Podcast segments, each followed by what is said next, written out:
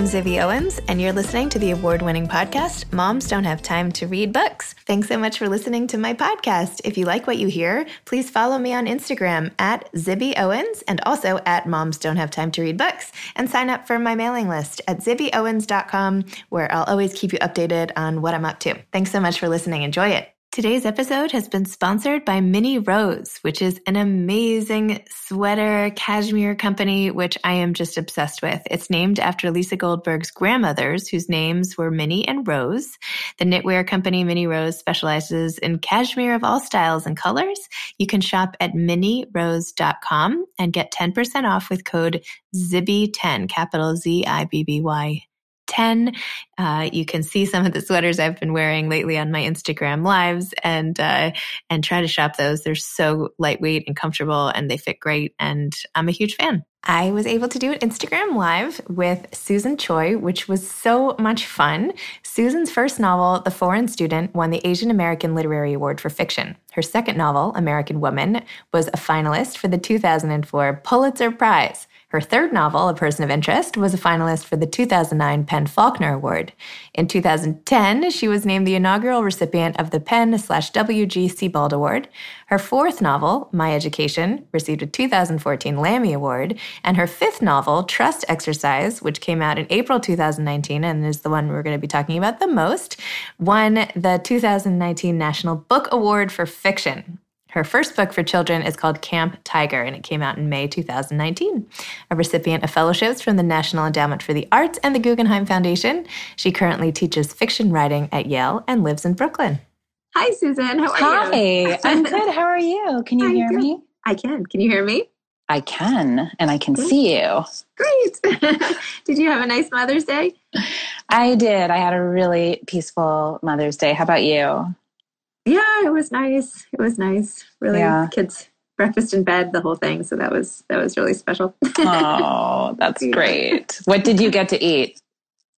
Pancakes and some scrambled eggs. Although once Excellent. I was in bed with all the food, they just wanted to eat it all. So I might have had like two bites. I was going to say, when you said pancakes, I was like, that suspiciously sounds like, you know, a menu choice that might have had more to do with them than you. But uh, yes, 100%. yeah. But the bites that I had were great, and I was I'm always happy when they're eating something. So, how about you? Did you have breakfast in bed? I did not. I did not, but I had a really lovely day despite so that. I have I have to ask, did you somehow reunite with your hairdresser? Because I've been watching your Instagram posts about how sad you are that you don't have the same perfect bob as last time, but it looks so perfect to me today. Oh, did you're someone so come nice. over? How did you do it? No, there's been no, there's been no reunion and no one has come over. I love that. My, my hairdresser who I adore actually posted a video of himself on Instagram, like, um, you know, that style of like the Bob Dylan holding the placards and then like going yeah. through and the message is like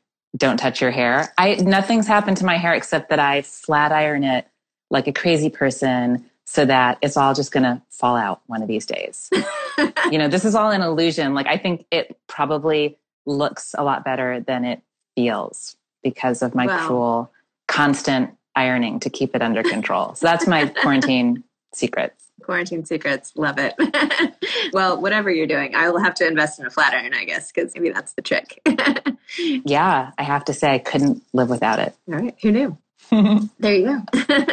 well, thanks for doing this with me. And I know you have a big event tonight at McNally Jackson with Michael Cunningham. Is that right? Or did I? Yeah, yeah, yeah. That's tonight at seven. We're really excited. And I just, one of my favorite writers, but also one of my favorite people. So I'm so excited to talk to him. I love talking to him about anything. The fact that we're going to talk about my work seems to me like surreal. Maybe we'll just talk about other stuff. yeah, you'll have to just divert the conversation back to his work or something.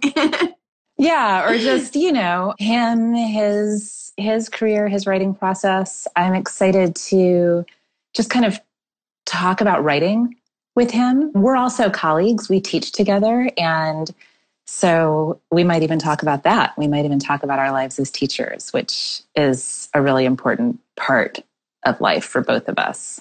And you went to Yale and you teach at Yale, is that right? Yes, that's right. I went to Yale a long, long, long time ago, and I've been teaching at Yale for not that long. I've been there since 2015. I went to Yale too. I, I know. My teacher. Yeah. I know, but I don't think we overlapped. I, no, think I am older so. than you a little bit. Although I have to say, the writing class I took at Yale was one of my favorites anywhere, and I wish I could remember the teacher's name, but it was like oh, a prose writing class, and I still have the essays I wrote for that. I should dig them up somewhere.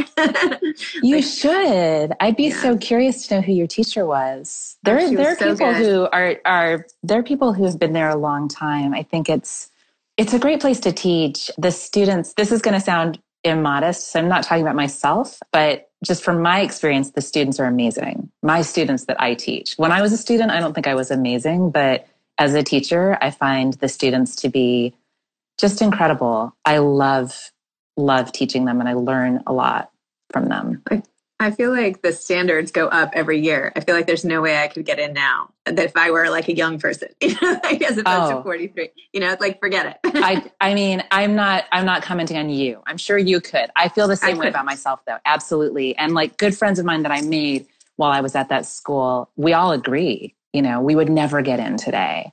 We were so lucky. I mean, I was clueless, you know, when I arrived there. And I mean, clueless like a, about a lot of things, but also just academically not super prepared. And my students are just radioactive. They know so much. I don't know how it happens. They're, they're so smart. I'm feeling badly for my own kids who are very bright, but I don't know. I mean, you have to be like a rocket scientist to get into school these days. But anyway, that aside. but so much of what you end up writing about takes place in academic settings. And so I feel like you must have this special affinity towards not only teaching, but writing about teaching. It's all sort of becoming very meta, like yeah. doing what you set out. Tell me about this draw you have to sort of academia and also writing, writing about it. Yeah, I I do. I sort of feel like I need to get over it and stop stop writing no, about it. No, no, but feel that way. Not at all. No, you you're not at all. But it, it's funny. Like one of my one of my dearest friends said after reading a draft of a new book of mine, he said, "You just can't leave academia alone, can you?" and that was my second book.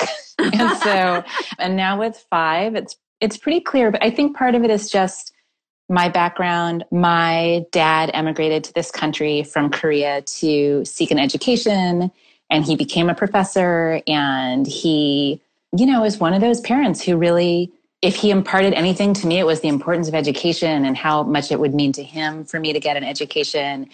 And, and so that's sort of what I grew up with. And I think that that's, you know, I think like if I'd grown up an army brat, maybe I would write about the military, but I grew up in in that culture. So that's the one i write about. And now i work in it too you know i'm a teacher. And so i'm thinking about students and teachers all the time. And i also think that you know the relationship between students and teachers it's super ordinary because we've all had that relationship. And it also can be really fraught and like rife with danger depending. I mean it's it's the kind of relationship that can can you know span the spectrum from being hopefully just a basically successful relationship to not hopefully, but often a really, really strange relationship, you know? And so I think I'm always drawn to when relationships that could be normal aren't. Have you ever had an experience with a student, even since 2015, that's toed the line of normalcy in some way? That's a good question. I want to say, from my perspective, the answer is no. And I hope to God that that's true and that I don't, you know, I don't have a student out there who feels like I crossed the line or, you know, abused my relationship with them in some way because I think about it all the time. You know, I think constantly about the fact that it's not just by like not doing evil that you're a good teacher. You have to really kind of actively do good. Do you know what I mean? And you have to constantly be thinking about the fact that you have more power than your student. Like, even though these students are, like we just said, so smart, it doesn't mean that they're my equal, I always have more power than they do. And I have to be careful. You know, anyone who has more power than somebody else has to be careful all the time. You can't just sort of assume, like, oh, I have good intentions. I'm not going to do anything that's going to hurt anyone. So I hope the answer is no. But you know, it's complicated. I, I, meant it more from their perspective, not that you would abuse your power. I mean, obviously, I mean, I felt like that went without saying that you would not do that. I just meant God, like, did you have any, you know, I feel like adolescence in that particular time of life is when so much comes out. I mean, different mental illnesses and not to i mean this is sort of going on a tangent but you know like even things like schizophrenia and all these things come out during adolescence and i always wonder yeah. like if you're a teacher in those scenarios and different kids have different things occurring to them how does that all in, interact and anyway Oh yeah. I mean, it's complicated. Yeah, I've definitely I've had students who were troubled. I've had students who had terrible experiences elsewhere in the institution that they, you know, needed to work out. You know, I've I've had students who clearly like were struggling with things and and I've I've always hoped to be helpful, but it's so complicated. It's so complicated. I think students are dealing with so much. It feels to me like, you know, they're both smarter than we used to be again, not you, Zibby, but me. But also, I feel like please include me. Yes, but I, feel, I just feel like their world is so much more complicated now than at least my world was as a student, and there's just a lot. You know, there's a lot to deal with. This idea that students are snowflakes, I think, is really unfair. I mean, I'm like, look at the world our kids are growing up in. This is not like, look at what we're doing right now. I know. Look, at, look at what's happening. So it's it's they have a lot to deal with. Yeah. Yeah. Well, tell me a little more about how you approach your novel. So you've each one I've read is you takes you about five years on average to write. To, and then trust exercise was almost like your diversionary tactic from procrastinating from another book yes. that you were also and perhaps still writing. So tell yes. me just a little bit about that and how you pick your projects and what the process is like when you're writing. Yeah, trust exercise was my diversionary project, but that doesn't mean it didn't also take five years. It's like, even though it was a side project, I was also working on it for like at least that long. It's funny, the way I work has changed so much. And I'm only like now wrapping my mind around how different it is. When I wrote my first novel, I had been struggling for so long. I had pieces of it that really came out of like writing I was doing when we were in college, you know, like short stories I was trying to make work. I went to grad school, I was still trying to make it work. I still just had a pile of junk. I left grad school with like nothing to show for it and had a full time job. And I would like go home at night and eat a can of tuna and just like try to make this book work that I'd been dragging around for years. And it finally came together like a patchwork quilt, you know, like of all these different pieces and after that, I was like, I will never write a book like that again. Like that was a mess. So I started doing this thing where I would write a book almost like on a dare to myself. Like this happened with my third book and my fourth, where I just, I started and I thought every single day I'm going to write forward and I can't look back. I can't change anything. I have to like write a certain number of words a day or I, I don't get lunch, which is super motivating. Like if you start working in the morning, I'd be like, I've got to make my word count or like no lunch. Sounds a little obsessive. Did you ever worked. did, did you enforce that? Did you go days without lunch? No, no, no. I just I just wrote bad words. You just I mean, okay. not bad, like customers. I mean, I just wrote like bad writing. It's like anything to get to lunch. But so I wrote I wrote these books like in this kind of super rigorous way where I just like drove myself forward. And in the end, huge amounts of revision were required. Like one of these books, halfway through, I just hated one of the main characters so much. I just like continued as if she didn't exist anymore. I was like, she just can't be here. And I was like, I'll fix it later. And I did. You know, another one of these books, it was in first person. And at some point, I was like, this is unbearable. And I switched to third and I was like, I'll just fix it later. And so that worked with those two books. And I thought like I had it all figured out. And in fact, would tell my students, like, this is how you write a book. And then it just all fell to pieces. And I was trying to write this book that is the one that, like I've mentioned in interviews at Trust Exercise, I couldn't make work. I was doing all my old tricks, you know, lunch, word count, forward every day. And it was, it was just horrible.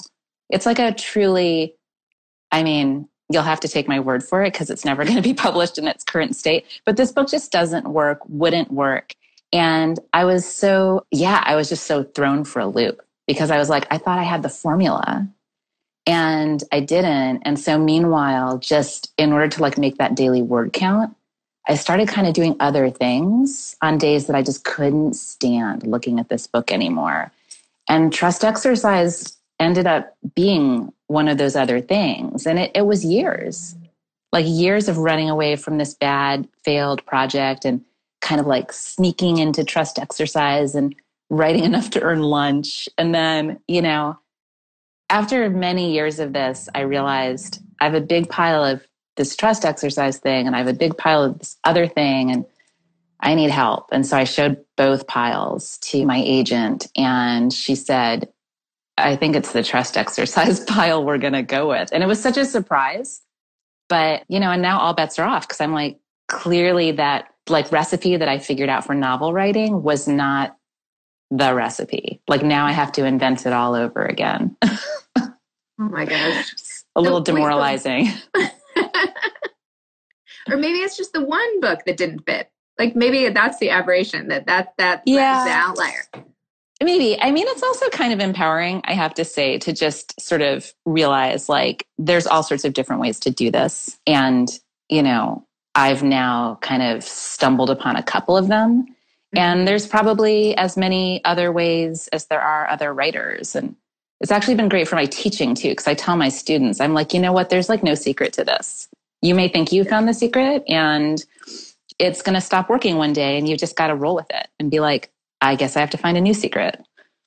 This is reminding me so much of parenting because as soon as I feel like I have yes. one thing nailed, you know, this is how I handle tantrums. And like the next day comes and it doesn't work. And I'm like, oh, I thought I, where I have no confidence now because I can't yeah. rely on anything. So, oh my God. You know, and you have so four kids, things. right?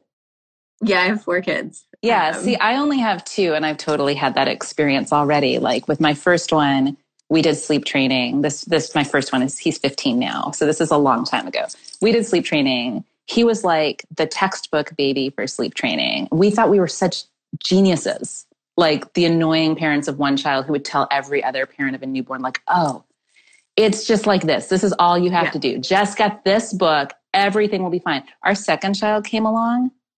Again, all bets were off. Sleep training total failure. It's it's exactly like what you say where we were just like it's as if we've never had a child. Yes.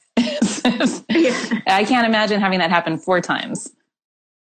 Oh, I, I mean, I can't even like remember the sleep training of the last one, but well, I did have twins, so it wasn't, you know, one oh after another. God. So I cheated well, in that way. No, but I'm so but glad they like, brought you those pancakes yesterday. You deserve like. yeah, I deserve pancakes like wrapped in gold or something. But yeah, okay. and a split of champagne too. Yeah no, but I feel like I, I talk to a lot of authors who say the same thing as you that with each new project, it's not it's never a sure thing. And I think from a reader's perspective, having followed careers like yours and other authors, you just assume that when they start ne- your, their next book, like boom, no problem. But it seems to me that everybody is filled with all sorts of insecurities and worries, and like that it's this like magical thing that happens and it might not happen again. And it's so interesting to hear yeah. that this basically happened to you.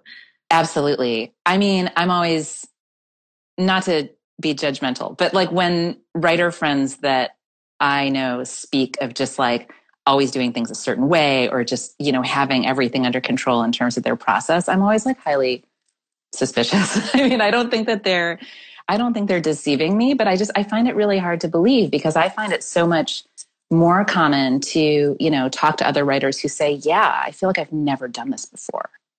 You know, yeah. I mean, somebody can be mid career, even late career, and they're, and they're like, I just don't even know. It's like I'm just starting out. And again, like it's useful for teaching in a way because I always say to my students, I hope this isn't discouraging to you, but yeah, there's no like there's no like crypt of secrets that's being like guarded by those of us who've published books and like you're never going to get into it. I'm like, we don't know. We we just like we have managed to figure it out like totally through trial and error, sometimes more than once, but it just keeps being the same trial and error. Yeah. So I think it's just though, you get used to it.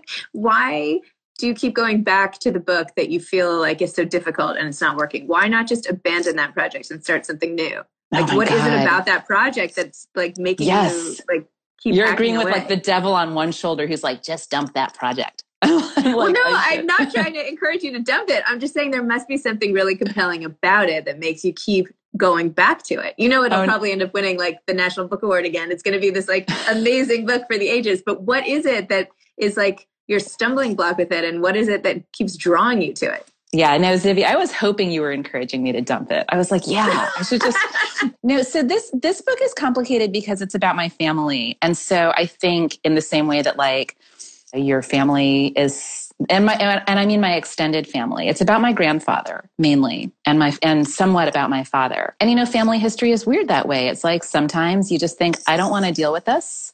I don't care. like this is the past. I'm shutting the door. But you never can right? You can like never shut the door on your own family's history. And also, it's really compelling. So, my grandfather, this is my dad's dad. My dad's a Korean immigrant. He came to this country in the mid 50s after the Korean War had ended. And his family was, I think, like a really remarkable and sort of fascinating family. My grandfather, his father, was a scholar, a literary critic, a fiction writer, a translator. And his focus was English and European literature. So all of the stuff that I was studying in college, my grandfather, that was his field. And he, I mean, he did crazy things like translated Joyce into Korean. Oh my gosh. What? I mean, can you even imagine? No. and not speaking Korean myself, there's like no way for me. I mean, I can barely read Joyce in the language in which it was written. But anyway, so I'm fascinated by this this person because, you know, not only did he love the things that I love, literature and, and writing. But he also had a really sort of, he had a really kind of controversial career in Korea because of Korean politics during his lifetime. Korea was colonized by Japan. It was a very unhappy relationship. And so, without like getting too complicated, because we could talk about this for an hour, and I've been researching it for a decade, under like the colonial occupation of Korea by Japan, if you were if you were a successful person, that was suspicious, right? Because, you know, what were you doing to make the Japanese authorities leave you alone?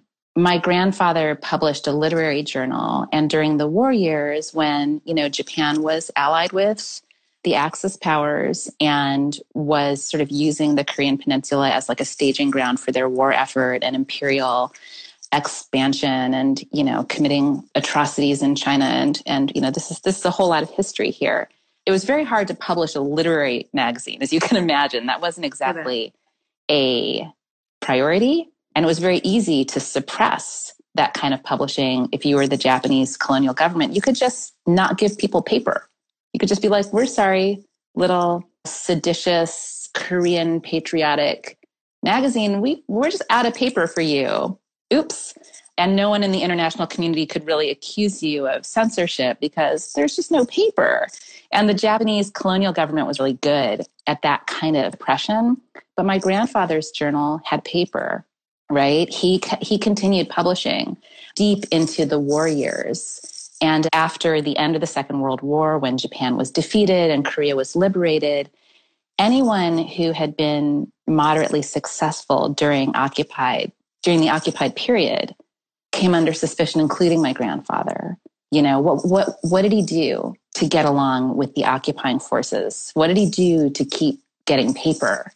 It's such an unimaginable, thankfully, situation for us to ima- to live ourselves to sorry i'm losing my words here it's unimaginable for us in the world that we live in now blessedly so i'm fascinated by it and i'm always like always just wishing that i could learn more about what his life was like, especially because of these controversies. I think that that kind of draws me, sort of irresistible. So, are you writing it as fiction or as memoir? Oh, such a good question.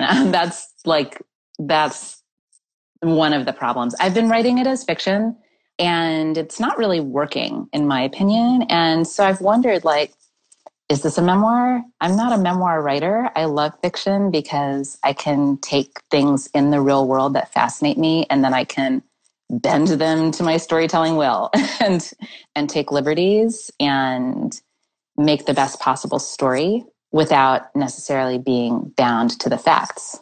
Cuz facts are, you know, facts are facts. You can't bend them if you're writing history or if you're writing memoir. So I don't know. I've been grappling I with this question try, for years. I think you should.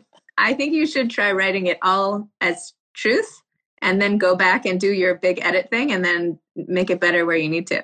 But why don't you just get it all out? Just like get all the facts out. Yeah, I'm trying. And it's it's interesting because every time I think like, oh, I'm so done with this, something happens that kind of pulls me back. Like just last week, this professor, an American professor at the University of Minnesota, got in touch with me and said, you know, I've learned that you're the granddaughter of this this literary figure. I'm translating his work into English and I need permission to publish the translations. And can you give me permission? Because like I don't know who else to ask really. And I was like, oh, here I am hooked again. Because my grandfather's work is like still relevant, kind of intellectually and politically.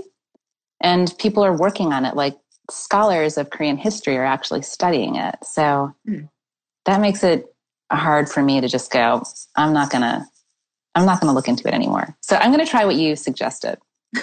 Write yeah, it all down. Give it a shot. Yeah, just give write it, it all down. Think of me before lunch. Then, as you're having your tuna sandwich, you can say, "See, that worked so well today." I will. I will, or I'll text you and be like, "Damn you, Zibby! I can't do this, and I'm hungry." I'm sure you'll find the words. You know, you can just like bang on the, you know. I mean, Thanks. research counts, but anyway. Well, I had wanted to talk to you about trust exercise, but all of this stuff is so interesting to me. so much more interesting. I mean, not more interesting, I but just the idea of how your creative process is working. Oh, it's fun, so yeah, to talk about it. But what was it like? What was it like for you? And I, I read one interview when you it was about to be the award ceremony, and you were trying to be all cool about it. Like, it's okay if I don't win. It's just an honor to be nominated. But then he went up and won. So I was just wondering, what was that like? This sort of Oscars of the literary world feeling. Like, was it like an Oscars ceremony for you? What, like, what was that moment like? Oh my God. It was like an Oscars ceremony for me. And I'm so, I'm going to cry. I'm so grateful. I mean, obviously, like, I'm so grateful to have won, but I'm so grateful we had a ceremony, you know? Like, I just, when I think about that night, it was it was in November, November 19th or 20th. It was the week before Thanksgiving. And just the excitement of like, I rented a gown. I didn't own a gown, so I rented a gown, but I really liked it. And, you know, getting dressed up and going to this ceremony that started with like a huge cocktail hour and everyone buzzing and you know elbow to elbow like meeting other right i really admired. John waters was there in like a brocade suit that was to die for and i was so tongue tied i literally like i stood next to john waters like a weird stalker for maybe 10 minutes and couldn't even bring myself to introduce myself to him. But just that excitement of like being in a room full of people I just I hope whoever is nominated for the National Book Award this year and, and for any other award like that, I really hope that they get that celebration. I just thought it was amazing to have that experience and then actually win. But now it was just amazing to have that experience, you know, and and then afterwards there was a dance party. And at some point I was like, oh my God, it's almost two in the morning. I have to go home. Like I haven't been up this late since I can't remember when. So it was such a fun night. It was just it was a blast. I have to say, I feel really lucky to have gotten it. Oh, that's such a nice story.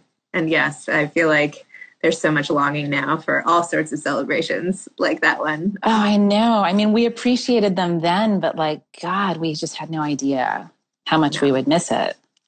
I know. It's really, it's really crazy. So, do you have any other side projects that you're using to get through your other big project? Like, do you have another simmering novel that's like treading along? I do. Yeah, do. I do actually. It's another, this all kind of goes back to what we were talking about when we first started talking about like my, what I thought was my method and how it's clearly not because no, not your not your hair you mean? No not my hair that, that other method not the ironing of my hair method.